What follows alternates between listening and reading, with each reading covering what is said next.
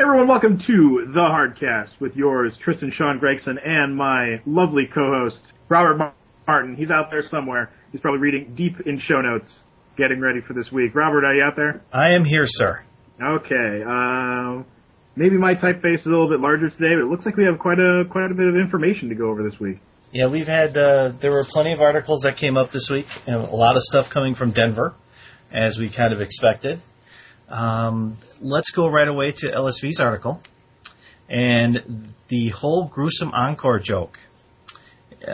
This became a kind of a whole running story when it came to Grand Prix Denver and stuff like that. It was something that was in full force by the time he got there. Again, the joke was what seemed like 3 or 4 gruesome weeks old by the time Luis got to the great state of Colorado, but him and the play group were steeped in this inside joke, which is now no longer an inside joke, but is right out there in the public. The one thing about it is that Webb, again, for the personality, he came through with birthday gifts for LSV, including a birthday gift that he's actually carrying in his wallet right now, which is that one I don't know about. You have to fill in the listeners as well as myself. Webb gave LSV for his birthday a present. He opened it up, and it was a stack of gruesome encores. Yeah, I heard something similar. I heard Josh kind of got him with the double whammy because he gave him a 400-count box. He opened it up, and it was gruesome encores. And then Josh was like, "Oh no, that's not your real gift. You know, it was haha the joke." He gave him another, and it was again another similar box. So LSV is currently carrying 1 gruesome encore in his wallet. As of right now, those things have a little peek in the financial watch. That card has definitely increased in value solely thanks to Luis Scott Vargas. Well, I think the fact he owns about 8,000 of them right now, he might be the sole owner. Yeah, he has quite a collection. I'm not going to lie. I actually really want to buy those back from him because we've already had multiple inquiries for people that are interested in buying a great sum of groups to play jokes with their own friends. Well, he also, in his article, everybody's talking about the Sword of Feast and Famine right now and how powerful it is. And he describes it in a fairies build and a blue-white build, which is really interesting because what he does is, especially in the fairies build, he has it in there. I'm guessing in the case of potentially he moves spell pierces to the sideboard and puts those in instead in the main deck. It's the same list I'm familiar with from last week, he had 2 copies of Sword of Feast and Famine main deck? Correct, sir. Yeah. It's extended is obviously even sweeter with that card than in standard because since Mutavault only costs 1 mana to activate, happens to be a man land that kind of sits innocuously on the table the entire time. And the sword only costs 2 to equip. If you have 4 lands in play, kind of the one of the initial things about equipment is, you always say, oh, you have to have a creature in play. Equip cost is something that is going to vary on the quality of a card like that. So, it doesn't necessarily have an inherent advantage over creature enchantments or these things that might boost your creature one or another. But the sword Mutavault interaction means that all you have to do is have 4 lands in play, one of them being mutable, and all of a sudden you can just kind of get in for free on a hit when the situation or time is right. And it's free. It's 4 points of damage. It's your opponent discards a card, and it's like nothing happens because all your lands on tap, including mutable. Well, and then he also has a blue-white build with Kitchen Sphinx and Mulldrifter and Stoneforge Mystic. The fun thing about this deck is he combines Cryptic Command, Day of Judgment, Path to Exile. Spell Pierce. He's got tons and tons and tons and tons of removal on this deck. But the fun thing is, I think on the sideboard that I may not have seen as much of lately is he has 2 Linvalas on his sideboard, and I like that card. Seems like it would be pretty good in a lot more circumstances than extended and standard right now. Yeah, well, I kind of like that. It was another fascinating deck that you can use in the extended season. And like I said, the gruesome encore joke. I honestly don't think that's going to grow old anytime soon, personally. But that's just me. Well, see, the beauty of it is when it does grow old and no one likes it anymore, it just becomes more of a gruesome encore. Oh. And there you have it. That is Luis's, I guess, perpetual motion machine of terrible pun.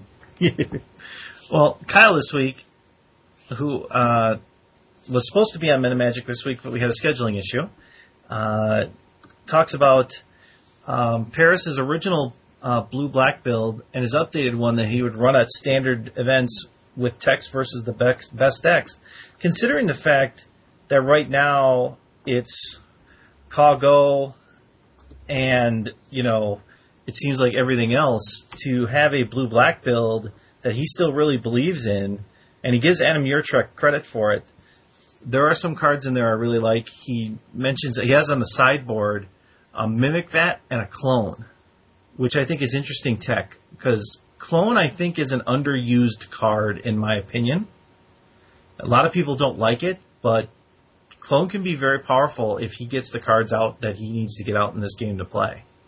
Well, in a directly post-Worlds metagame, Clone was seemingly right on the verge of kind of, I don't want to say breaking out, but making a very solid appearance in Standard.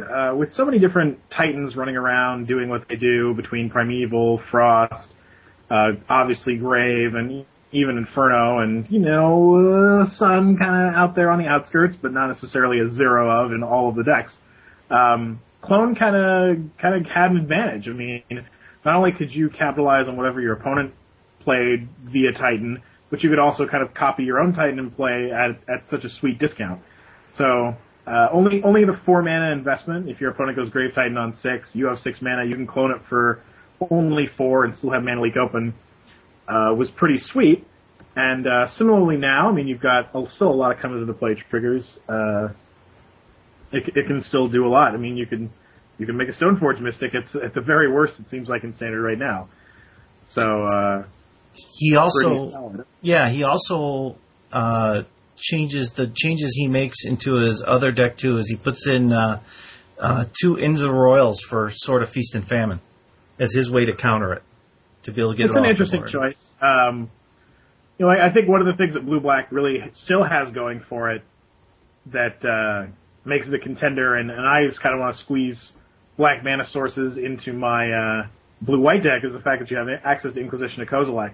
So, obviously, Into the Roil isn't exactly the best stop to sort of Feast and Famine all on its own, because your opponent has the opportunity to kind of Stoneforge Mystic it back into play. You will often have the opportunity to strip cards from your opponent's hand with Inquisition of Kozilek, and Into the Roil kind of goes in conjunction with that card. Yes, and he has that combination of 4 of the Kozileks and 2 of the Into the Roils, which, again, is a great combination when you pop that off correctly.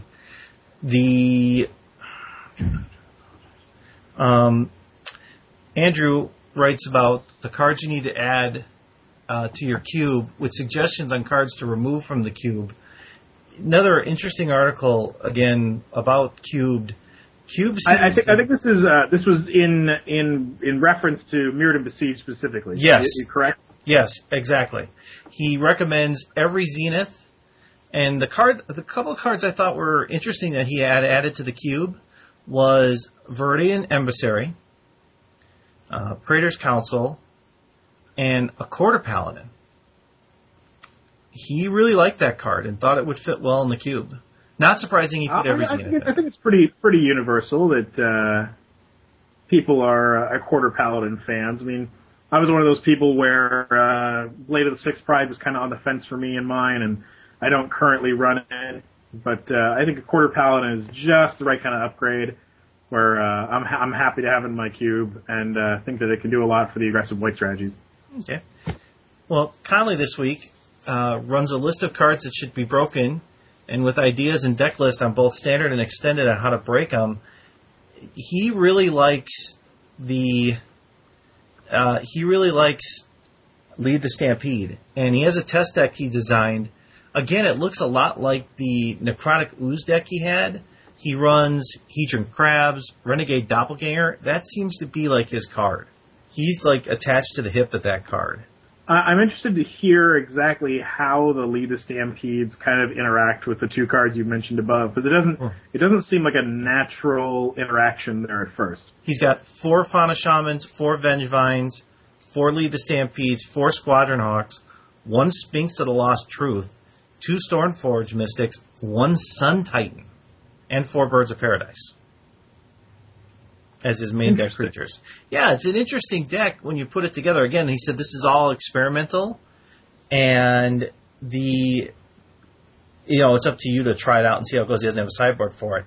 He also likes Hero of the Bladehold for White Weenie in Extended, where he runs Steppe Lynx, Student of Warfare, there's your Quarter Paladin, Hero of the Bladehold, Emery Angel, Johnny Goldmain, 4 Honor of the Pure, 1 of the Sword of Feast and Famine, 1 Born Hoarder. The card I like he put in there, because of the fact of the amount of cards lands he'll be cycling through, is he has 1 Adventuring Gear in there. Huh. You put an Adventuring Gear in a... Diverse the Stoneforge Mystic package a little bit more. Yeah, you put that on a Steppe Lynx, and how big can a Steppe Lynx get? Yeah, that's some pretty interesting stuff out of Conley. I know he is a huge fan of the card Honor of the Pure, and sometimes you forget that Renegade Doppelganger and Hedron Crab are still in the standard environment. The old kind of Dredgevine, I guess you still call it, deck, I mean, it only really lost Extractor Demon from the old incarnation. I mean, I guess you lost Merfolk Looter too, but I don't think that was as much of an impact. So I think there's definitely still builds for that out there, and again, Connolly's my man to make that happen. Well, and then the other card he likes using in Extended is Ichor Wellspring, which, as we know because of Grand Prix Denver, very powerful in Limited, but what he uses it with is a Time Sieve Tezzeret Agent of Bolas deck that involves Howling Mines. Also pretty popular in what I've read recently. You haven't seen a whole lot of results, including Time Sieve, but it is all a buzz right now. It's kind of that card that everyone kind of expects to be this new, amazing deck in the Extended format. I mean, you've got the new tool of Ichor Wellspring. Obviously, Thopter Assembly can kind of do things we haven't been able to do before with the deck. You haven't seen a result yet. You haven't seen a list from somebody that you kind of universally trust. So it's still kind of on the outside a little bit, but it's all the water cooler talk of Magic right now is a new Time Sieve deck. Antoine Ruel, with an honest look into his own Magic career and a blue-white deck, a draft deck that he did in Paris. Interesting article on his case because, he pretty much explains where he's at as far as what's going on with Magic. Very, very honest, very open about it, which is different because a lot of times you would think someone, a lot of times, Magic's my life, but it was good. It was a great article on him, just as a retrospective article, almost like one of those articles that Conley writes, where he goes into more of the, what's going on with me kind of article. So I kind of like that one. Matt, definitely a different take from what I'm used to reading from Magic authors. Matt Nass, Part 2 of Denver, and how critical it meant to him to get that last point to qualify for the Worlds as a level Pro 4 for Nagoya in Philadelphia, and the road to literally get there where it was down to the last game. That has been Matt Nass for pretty much the last, it seems like a year, but I guess more realistically it's been about 6 months where he's been trying so hard just to get those last few points he needs to make sure that he can participate in all the major events for 2011. So glad to hear he did it. So sad to hear it wasn't about elves or that they weren't involved in the process. But ultimately, he got there, and that's what mattered. So we'll look forward to more exciting tournament results from not only those Pro Tour formats, but Nationals and Worlds, where I have to assume he'll be casting at least one Elvish Archdruid. I mean, not even assuming. He'll definitely cast at least one. And it's really the question is how many more from there. And how much mana will he get from it when he taps it for mana? Adam Barnello, who was on MetaMagic this week, had a fun interview with him going into a lot about who he is, a lot about the engineering thing, his website, all sorts of fun stuff, and a lot of talk about Legacy. Goes through 4 Legacy decks that could have a large impact this weekend, and the fact that he's going to be at the Star City Games event Legacy event in Edison, New Jersey this weekend. He will be there, so if you want to know where your Channel Fireball pros are going to be, one of them will be at Edison, New Jersey playing Legacy this weekend. We'll just slip a couple of plugs into this article tagline. Obviously one for Adam and the fact you can find him in New Jersey this weekend for Legacy, so pick his brain on that format because that is something that he has far more information on than someone like myself. And one more plug, that's interesting, and I wouldn't want that for you guys, but one more plug for the Men of Magic interview series featured not only on mdgcast.com but also channelfireball.com. I'm kind of assuming you're going to have a string of interviews with Channel Fireball members in the near future. It's kind of what it seems like since you're kicking off here with Adam. Yeah, we had Adam. Kyle had to reschedule. We have Tom Martell coming up. And then one of the interviews I'm looking forward to is if we can get the time zones right. We found out that Paulo is 5 time zones off. All you and Chris have to do is just take a day off of work. Go home, have a nice lunch, call up Paulo, and make it happen. Well, we will figure that out because, like I said, he's just from talking to him in our conversations, he should be a fun interview, needless to say. Cleve describes a Power Fairies deck with a new tech, a blue-white-green deck, which is interesting because it abuses some past tech with Stoneforge Mystic, and a 3-1 Moto deck that uses that same blue-white-green combination with a Legacy deck that uses Dark Confidant and Putrid Imp along with other cards to make it a fascinating deck. What I'm surprised with is this is the first I've really heard of the white-blue-green deck. We're talking Legacy format here, correct? Yes. What exactly? How does this Bant deck differ? I mean, there's fish decks that are kind of the Bant colors. There's kind of just a... But now we're using Stoneforge Mystic. Those three colors. I mean, what makes this deck stand out is a little bit different. Stoneforge Mystic. I mean, I've never seen it played. It's an ascending format. It's a card that just seems to be getting better and better. And it's no coincidence that obviously more equipment gets printed, it gets better. But it's kind of having its time right now and finding its way into all formats with different decks and doing different things.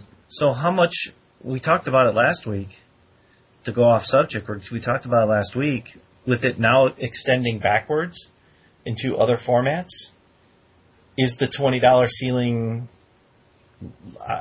literally high enough, or could it go higher now? I think the question really to ask there, is it still a ceiling?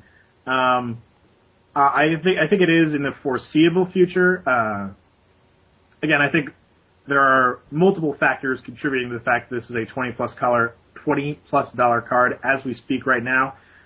If that's going to be something that's going to kind of extend, to use a Luis-style pun, past its popularity and standard right now, it's still something that we're going to need more time to really see or foresee.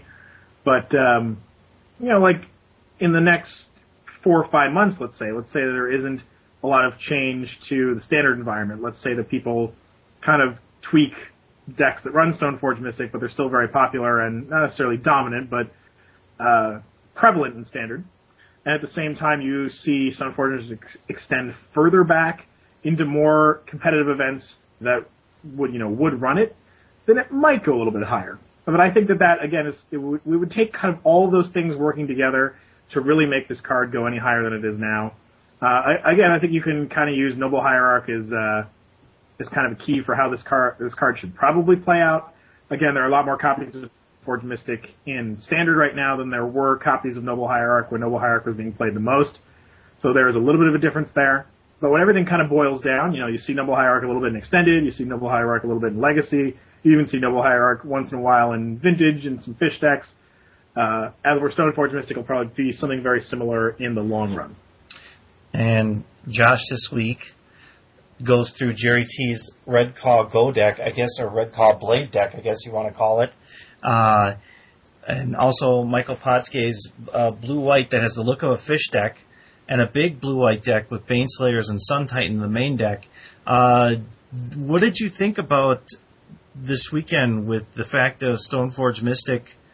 not Stoneforge Mystic, but Cunning Spark Mage being splashed in the Kaw-Go deck or Kaw-Blade deck. Well, it wasn't so much Sun and Cunning Sparkmage as fact that it was red. Again, I'm not one to get any credit, take any credit, or assume any credit, but Saturday I was at a PTQ in Santa Clara, kind of stuck there, no internet access, and kind of sitting there brainstorming how the local Fireball 5K was going to go the next weekend. And I'm thinking to myself, I was like, Kaw-Blade is going to be a very popular deck, but you obviously need something to kind of go over the top. And red seemed like such an obvious answer. I mean, I joked with a lot of people. I was like, why couldn't a Johnny Vengeance just still be in standard right now? You kind of have that all-American control style deck that Luis had, and you kind of meld it with the current Kaw-Go deck.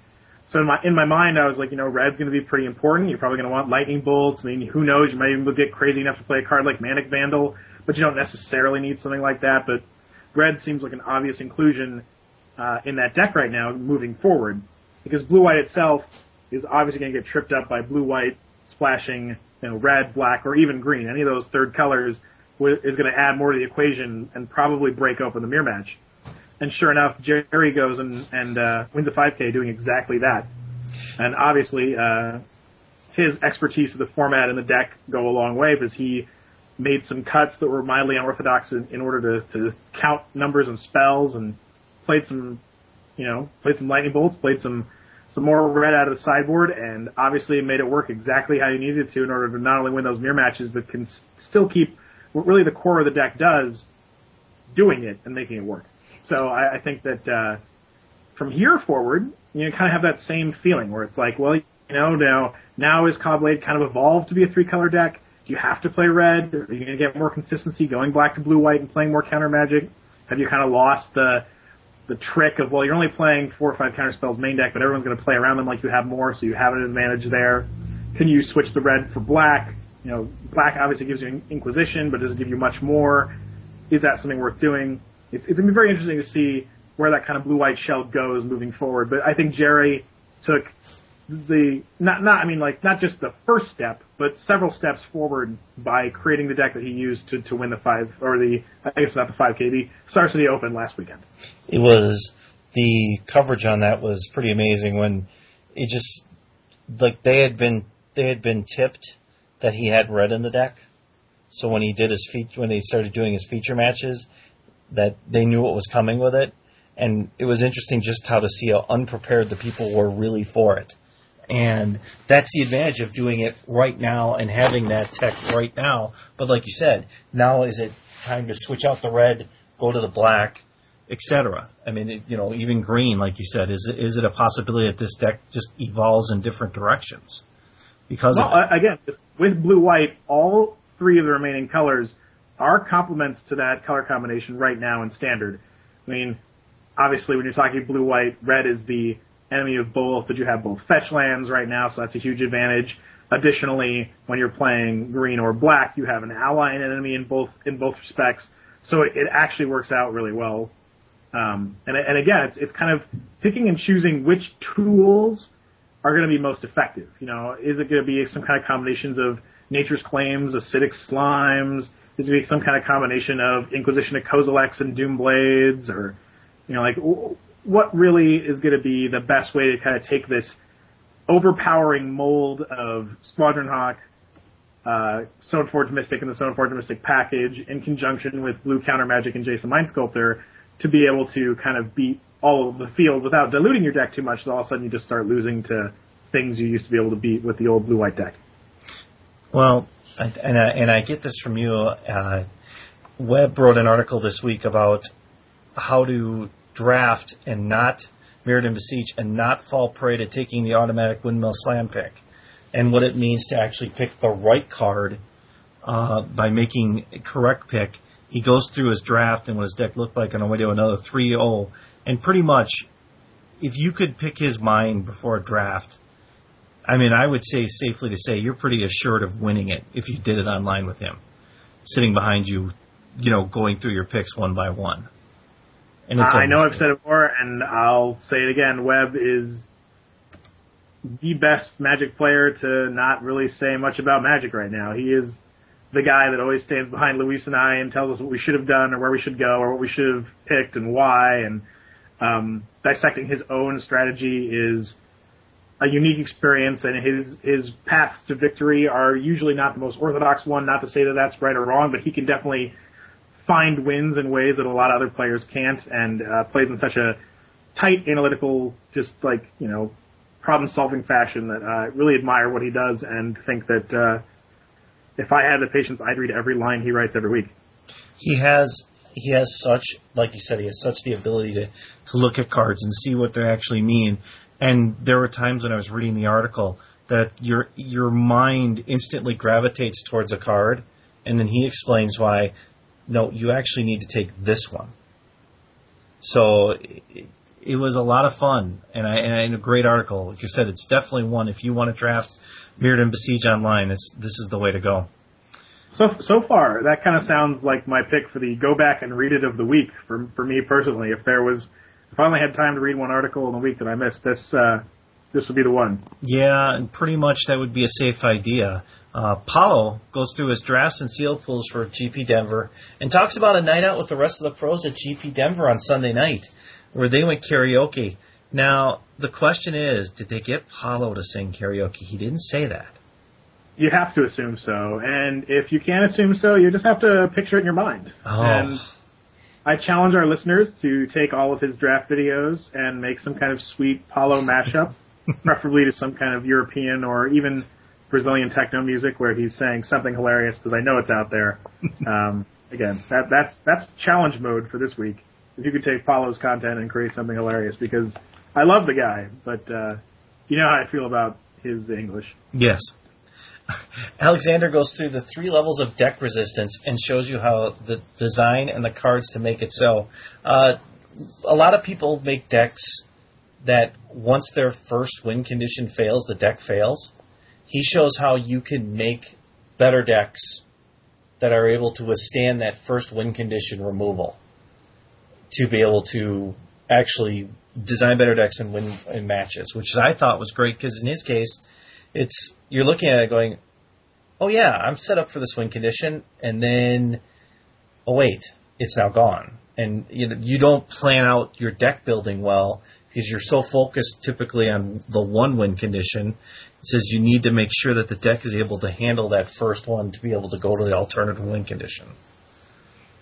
They're a very key skill in deck building, and definitely a lesson a lot of aspiring deck builders need to go through, because usually a deck will start with an idea, a plan, something you want to do that's going to be, it's going to win the game or create a combination of, or a situation that's seemingly the win. But, a lot of the resiliency or a lot of what makes a great deck or a great deck builder is the ability to kind of adapt and create more and be able to give your deck depth.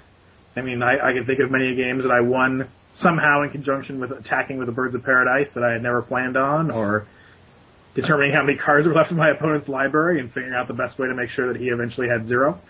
I think that's a pretty key concept for people that want to build their own decks. In the last article of this week, Chaz talks about the aspects of trading, including a trade that he pulled off. Well, it was more of a purchase that I don't know if I would have the stones to do what he did, but he basically went out and bought some power from this guy literally in the middle of the night, in a lit street corner. I mean, it's a fascinating article to read just to see the effort he went through to get to it. And I don't imagine going out and buying $900 worth of cards at 11:30 at night, in a parking lot. It sounds like a combination of those awkward late night Craigslist interaction stories, and it also reminds me of actually when like the PS3 was released, and there were stories of like not even kids, but like grown men being ripped off by groups of men in like convenience store parking lots, where they met up to like sell PS3s, and instead they were just bruised, beaten, and taken advantage of. Nowadays everyone kind of dreams they're going to go to that garage sale, they're going to go to that swap meet, that comic book store that doesn't know what they have, and they're just going to find this unopened box of unlimited booster packs, or they're going to find, you know, just a box, 800 count box of magic cards with power in it that no one has any idea what they're worth. And, you know, while I think that's really kind of a pipe dream in this day and age, I definitely think that there are people out there, if you kind of troll Craigslist enough, to kind of find those opportunities to pick up stuff like that. And obviously, Chaz kind of tells you at what lengths someone is willing to go to in order to get that kind of deal. It basically, that's what got him started. Because of the profit he made out of it, it got him started on this whole process of being able to do it better. So it does show that you can go to some tremendous depths to get it, but not exactly the way I would want to do it. Somehow, going to a channelfireball.com and buying my cards from a reputable dealer seems a lot safer, if you ask me. Well, you know, obviously you have the luxury of buying your Black Lotuses on our website at 3 a.m. Eastern, with or without pants. That's your choice. You know you're going to get your package insured. You know you're going to get your card. Or, you know, for maybe a fifth, a sixth, or who knows, maybe one of these pipe dreams, a tenth of the price, you could end up outside of a Chevron at 3 in the morning talking to some interesting gentlemen while you're trying not to fan your cash. Not exactly the way I want to do it again. Let's go to. To me, it's all about having enough friends. Every time I you know, would find a deal like that, it's always like, hey, you guys, interested in some free In-N-Out burger? All I got to do is drive with me to Orinda or something. Let's go to the product preview this week. What do you have? What's new this week? We've got a new look for Deck Builders Toolkits, actually, for those of you that haven't seen.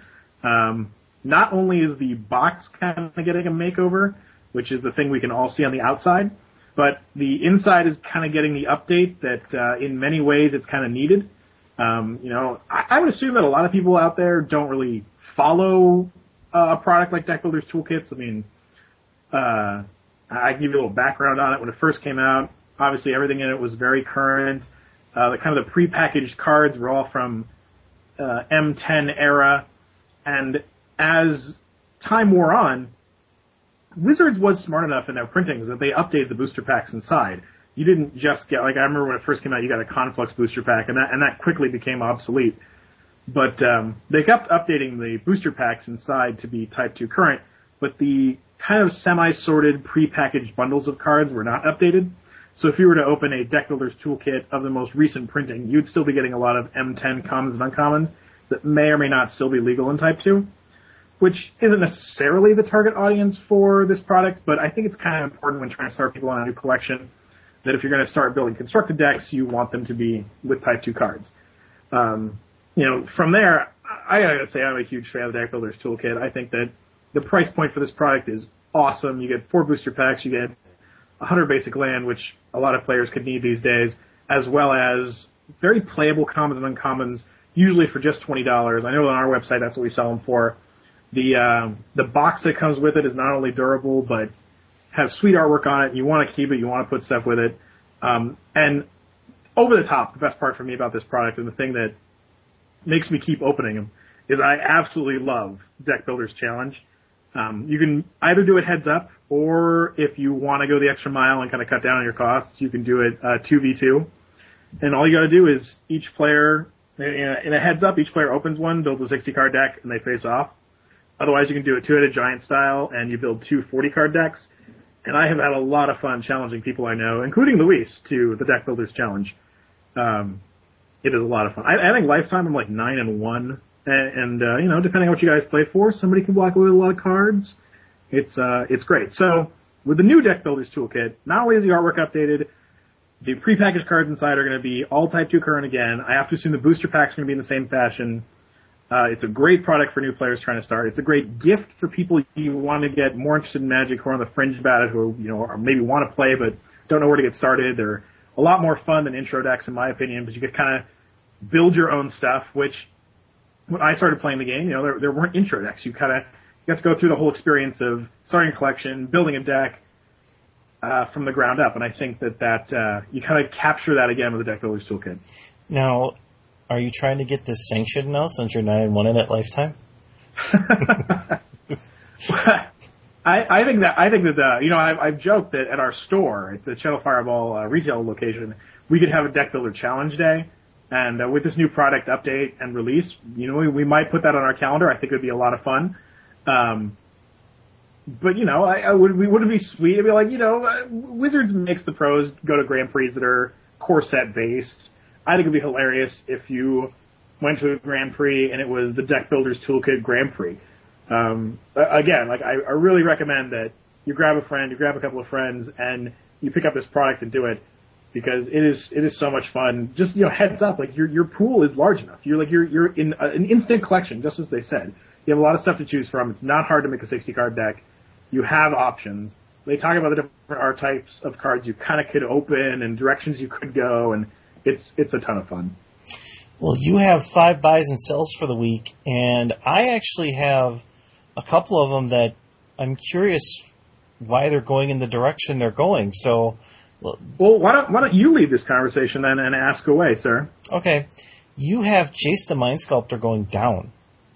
I do have Jace the Mind Sculptor going down, mostly out of the fact that it's reality. I called it going down early, and I'm not going to try to gloat and say I'm right and ha ha ha. It's not come down to the level I said it will eventually, not even eventually, but come to in what I think is a reasonable future. But pre-Paris, Jace was starting to fall. It was one of those things where it's like, well, the format looks a lot faster, all these Battlecry guys, so much quick stuff, contested war zones, yada, yada, yada. It didn't happen. We saw Tezzeret decks that played Jace. We saw Blue-White decks that played Jace. We saw Jace.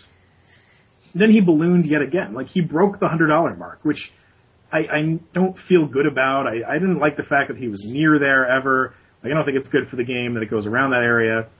So seeing him hit 105, seeing him hit 110 for the week or so after really kind of hurt. But yet again, he's coming back to reality. We've already, Channel Fireball currently has him listed at $99.99. I think he still has room to go back down to pre-Paris prices, right around the $90 range. Obviously still a good card, obviously still, a 4 of them the best, quote-unquote, deck and standard. But again, the format is diverse. There's plenty of other stuff to play. It's not the Jace show like it was a while ago, era Turboland. So, don't go over the top thing, and this guy is amazing. You need to trade for him. Although at this stage in his lifespan, I can't think of a whole lot of people being like, okay, now I need to get Jace. All right, now I'll buy them. But, there's something to keep in mind with the next month or so moving forward as far as standard prices. The only reason why I think it would still, like you said, you described it being in the decks that are still popular right now, that it's still there. And I guess your theory of the fact that it does have room to go down because of the bubble went up. So you figure, you said about 90 will be about the stable price pretty much, you think? I'd really like to think in the very foreseeable future, assuming that we don't see a considerable number of results leading into Nationals qualifiers that would dictate Jace being the most dominant card in Standard, he will continue to drop. I mean, Standard cards on their way out, like the old sets, obviously have a tendency to lower themselves in price.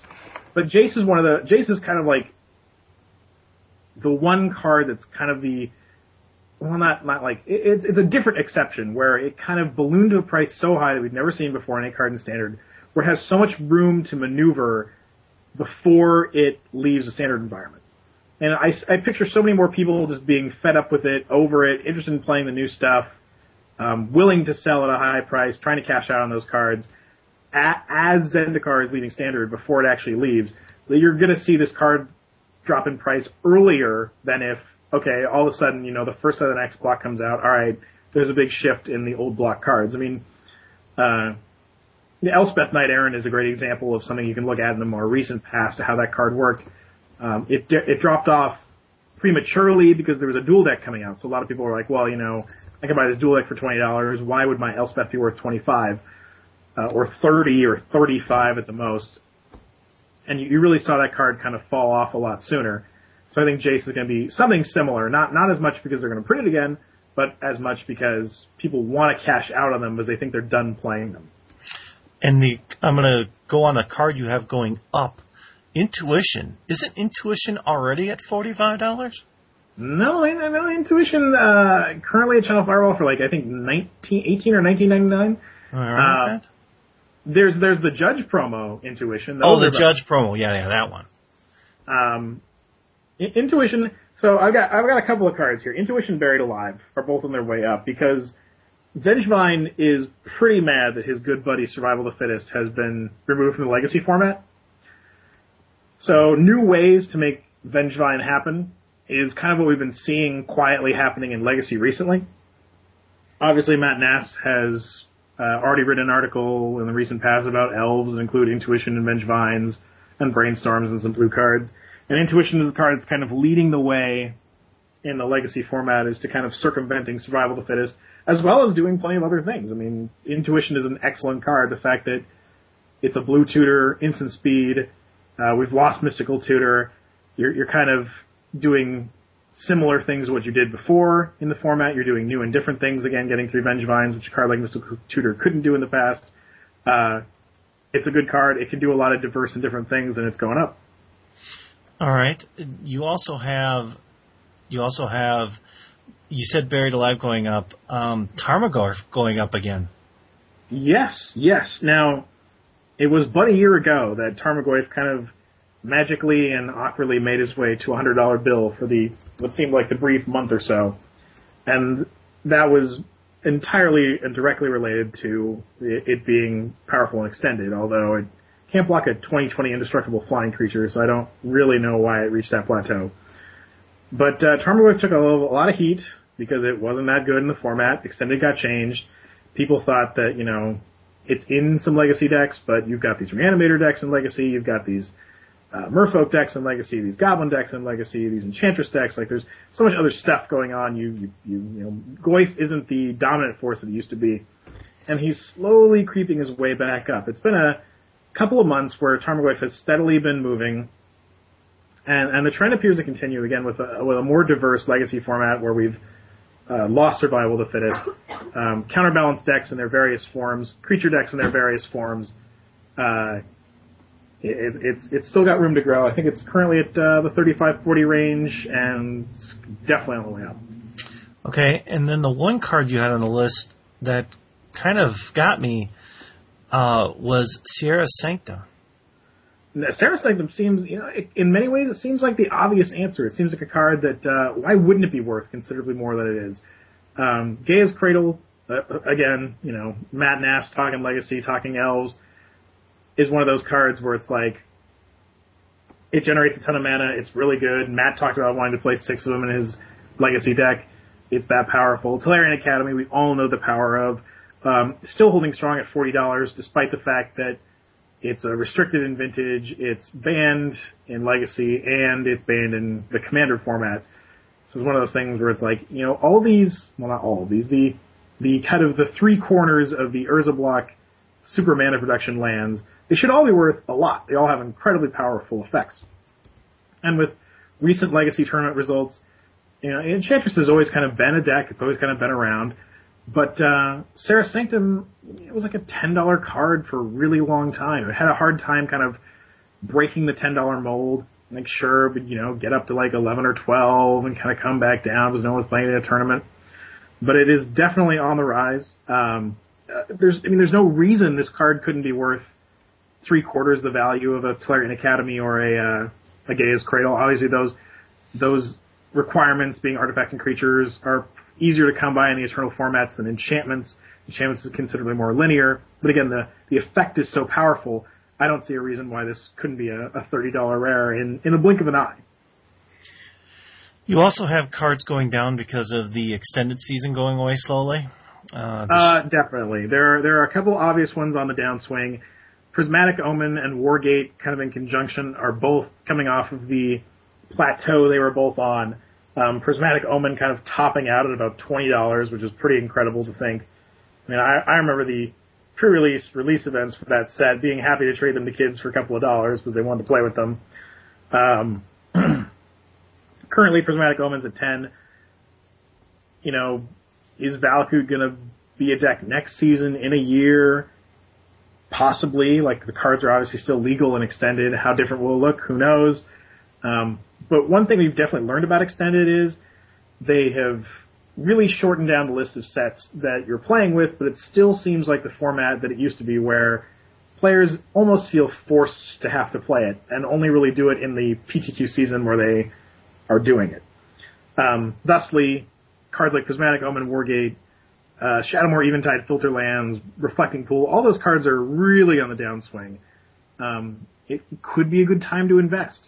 Like a lot of times in the past, if I know I'm going to be playing Extended for a while, I'll usually take the opportunity at the end of a season to try to pick up a lot of stuff that's going to be good in the coming season after there's another rotation. It's been a little bit harder because, you know, the rotations times have changed over the years, the format has changed, what's included and what's not. Now we have this current shift. But we're at a place right now where Extended is pretty set in its ways, and it's pretty easy to see how things are going to go as far as rotation goes, what's included and what's not. So you could be one of those people to dump all this stuff, like so many players are doing right now, causing the prices to go down.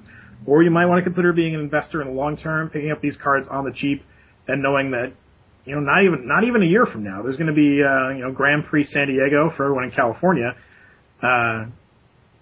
It's something worth possibly picking up to then cash in on again at the end of the year. I would say that lands, especially filter lands, especially those kind of lands, would always hold some kind of value, and to get them literally half the price they were a month ago seems like a really good deal. Yeah, there was definitely, pre-Atlanta, kind of end of the calendar year when the pros had to play Extended. Everyone knew it was the PTQ season coming up. These cards really shot through the roof. And now they've really come back down with only a maximum of 28 more days left in the PTQ season for Extended. A lot of people are over it. They're done with it. They don't have another PTQ to play in. Maybe they have one more to play in. They know what deck they want to play, and they're ready to get the rest of these cards out of there and try to buy back their Jaces for Standard or whatever. There's definitely that kind of same swing you see every season when a format that players feel like they're forced to play is ending. So I don't think it's a bad time to pick up Shadowmoor, Eventide, Filter Lands / Reflecting Pools if you know you're going to be playing Extended, it's a format you like, or playing it for a while. But if you are holding onto them, don't expect to be cashing out of them at full value in another month or two. Then you have two cards left in the down cycle. Both were part of Standard decks no more than, 2.5 months ago? Larger win conditions that just aren't that popular right now because of cards like Sword of Feast and Famine. We've got Grave Titan, who was kind of the backbone of the blue-black deck at Worlds. I mean, we all remember watching PV and Guillaume and these guys wield Grave Titans all over the place.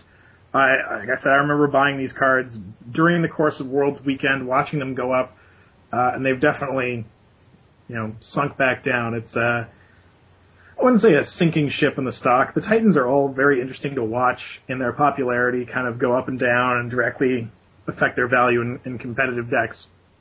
The Grave Titan is very much on the downswing. If you can cash out of them at like 15 apiece, I recommend it right now.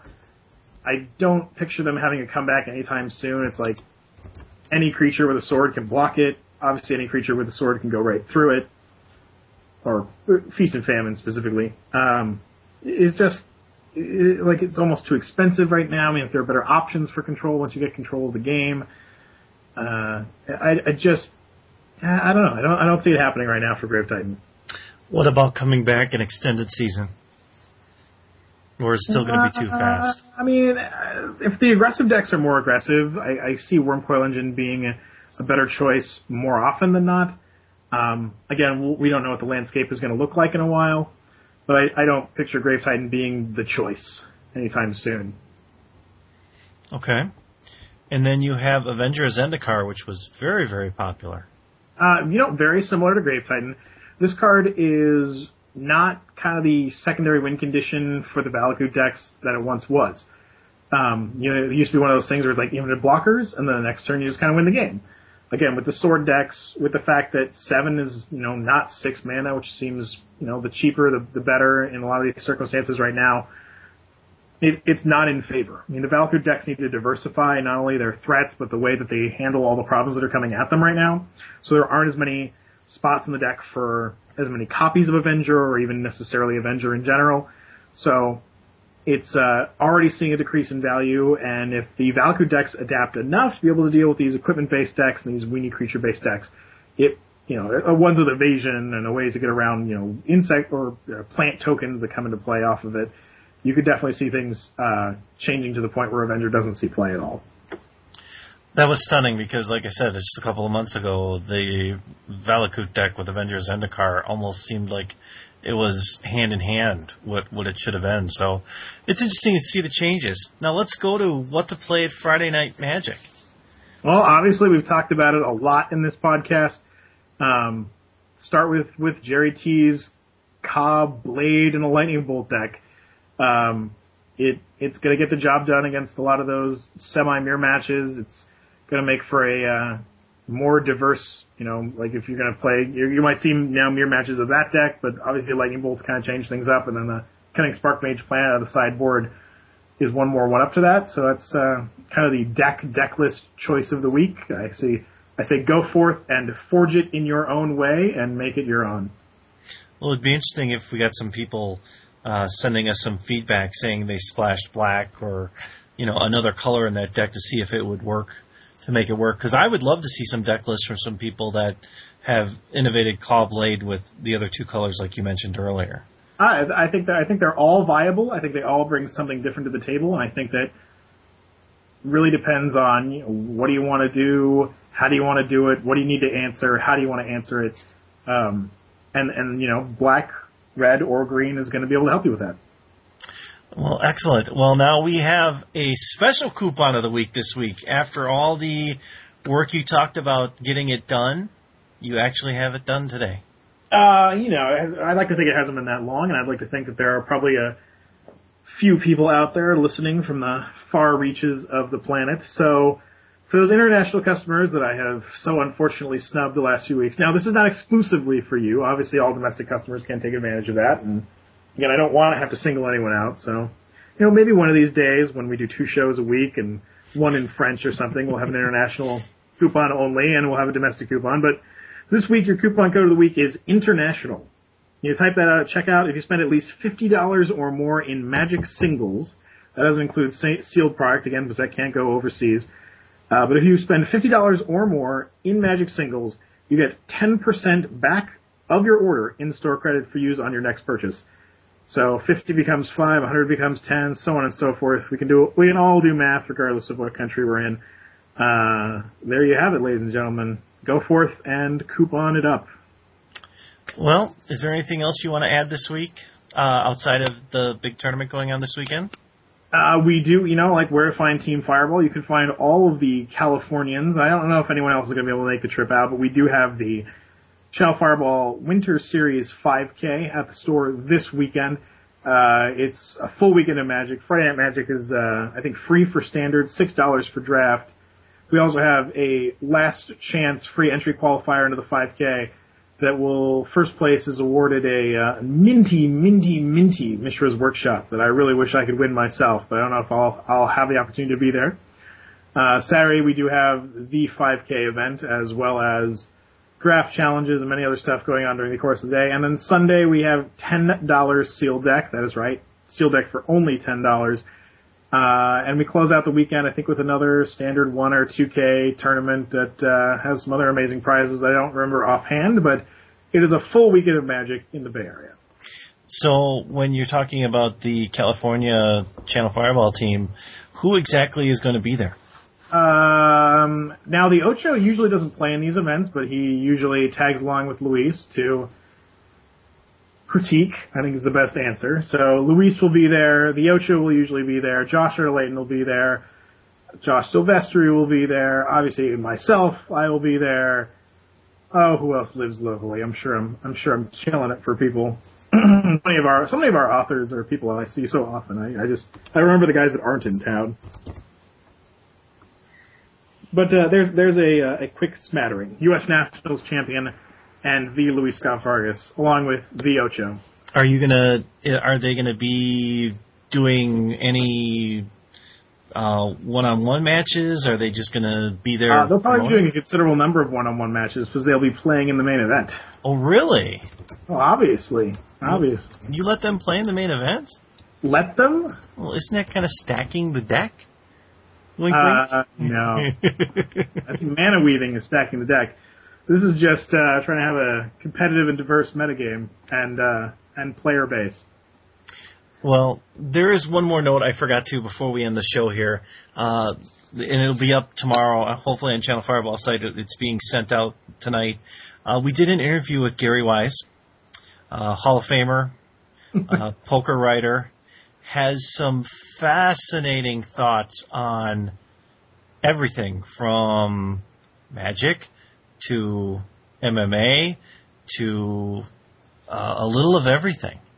Well, you know, that sounds like an interesting one. Gary Wise, fellow Canadian. Yes. I respect what he has done, and I admire his work. However, I really wish I'd been part of that interview, because in the past I have definitely taken shots at him, and even though I didn't have the opportunity to apologize, I would like the opportunity to rub them back in, because in years past he was definitely an inspiration to try to make the Pro Tour and do well because of some of the incredible mistakes that he made during competitive and pro play, and definitely made me be like, you know what, I could do this. So, again, not to take shots at Gary. He is incredible at what he does. But when your opponent's at 2, don't shock his opponent's creature. And remember what your own Chalice of the Void does, so you don't cast your spells into it. He had a lot of fun just talking about his life in general. And, you know, we brought up a couple things regarding, because he was one of the pundits against cheating back in the day. Uh-huh. And I guess the one thing that he brings up in there that's a little controversial, I'll tease you all a little bit with to listen to his interview, is basically he says that the players today wouldn't recognize the amount of cheating that was done back in the day. I know the legends. I know the stories. I know the different tactics, the number of tactics. I knew that in the infancy of the Pro Tour, you couldn't win a match if you weren't cheating to a certain type of degree or a certain degree. It's all there, and I think the most important thing is to recognize how far the game has come, recognize the level of attention to detail and the amount of work that the judge staff, at not just the highest level, but trickling down, really does for this game, and the integrity that it really places on it, because it in many ways is not a joke. It used to be kind of the Wild West of the Pro Tour, just the way games were played, the way tactics were used to manipulate every aspect of the game, and again, I am so glad to be in a competitive Grand Prix Pro Tour draft event now, because I'm 100% certain that things are being run at the highest level, and I can have confidence in the people around me in the event that's being run, and know that it's fair. And again, my hat's really off to judges in that respect. Whenever you bring up just the way things used to be and kind of the standards that professional players, quote unquote, used to have for the game and how it was played and how far we've really come. Well, it was a great interview, and he was a lot of fun. And the one thing he will teach you right away, is because he's done so many interviews, is when you interview someone who interviews people kind of like yourself, the interviews go real smooth. And he can even teach you techniques while he's doing the interview. So that's kind of interesting for people to listen to. See, to catch the techniques that he uses while the interview is going on to show you how to do better interviews. So you being a fellow Canadian, I think you'll enjoy the interview a lot. I will. I'll have to do him justice and give it a listen, because again, I've definitely had him sign all the cards I can remember that he punted with, and I'm glad to see his succeeded in so much. I will tell you, we are going to have him back on again. So maybe the next time we have him on, we'll have to bring you in just so you can sit there and say, do you remember this? Do you remember that? Yeah, well, I assume we'll have a good sense of humor about it. We'll see how it goes. He definitely has a good sense of humor about everything, and he has a lot of passions in this world outside of poker, Magic, and everything else. It's, like I said, he's a wonderful person to deal with. And another, we already did the interview with him, and it was like, okay, when can we do the next one? So, but on that note, it is an hour, and we should... We barely made it. That was rough. Well, that's all right. We'll give the people what they want. We wanted it done in an hour. We're going to give it to them in an hour. On that note, Tristan, sign us off. You can reach me at tsg@channelfireball.com with all your questions, concerns, ideas, and pre-orders for Hardcast scarves or channelfireball.com hockey jerseys, which I promise will be in the, I don't want to say immediate future, but foreseeable, if nothing else.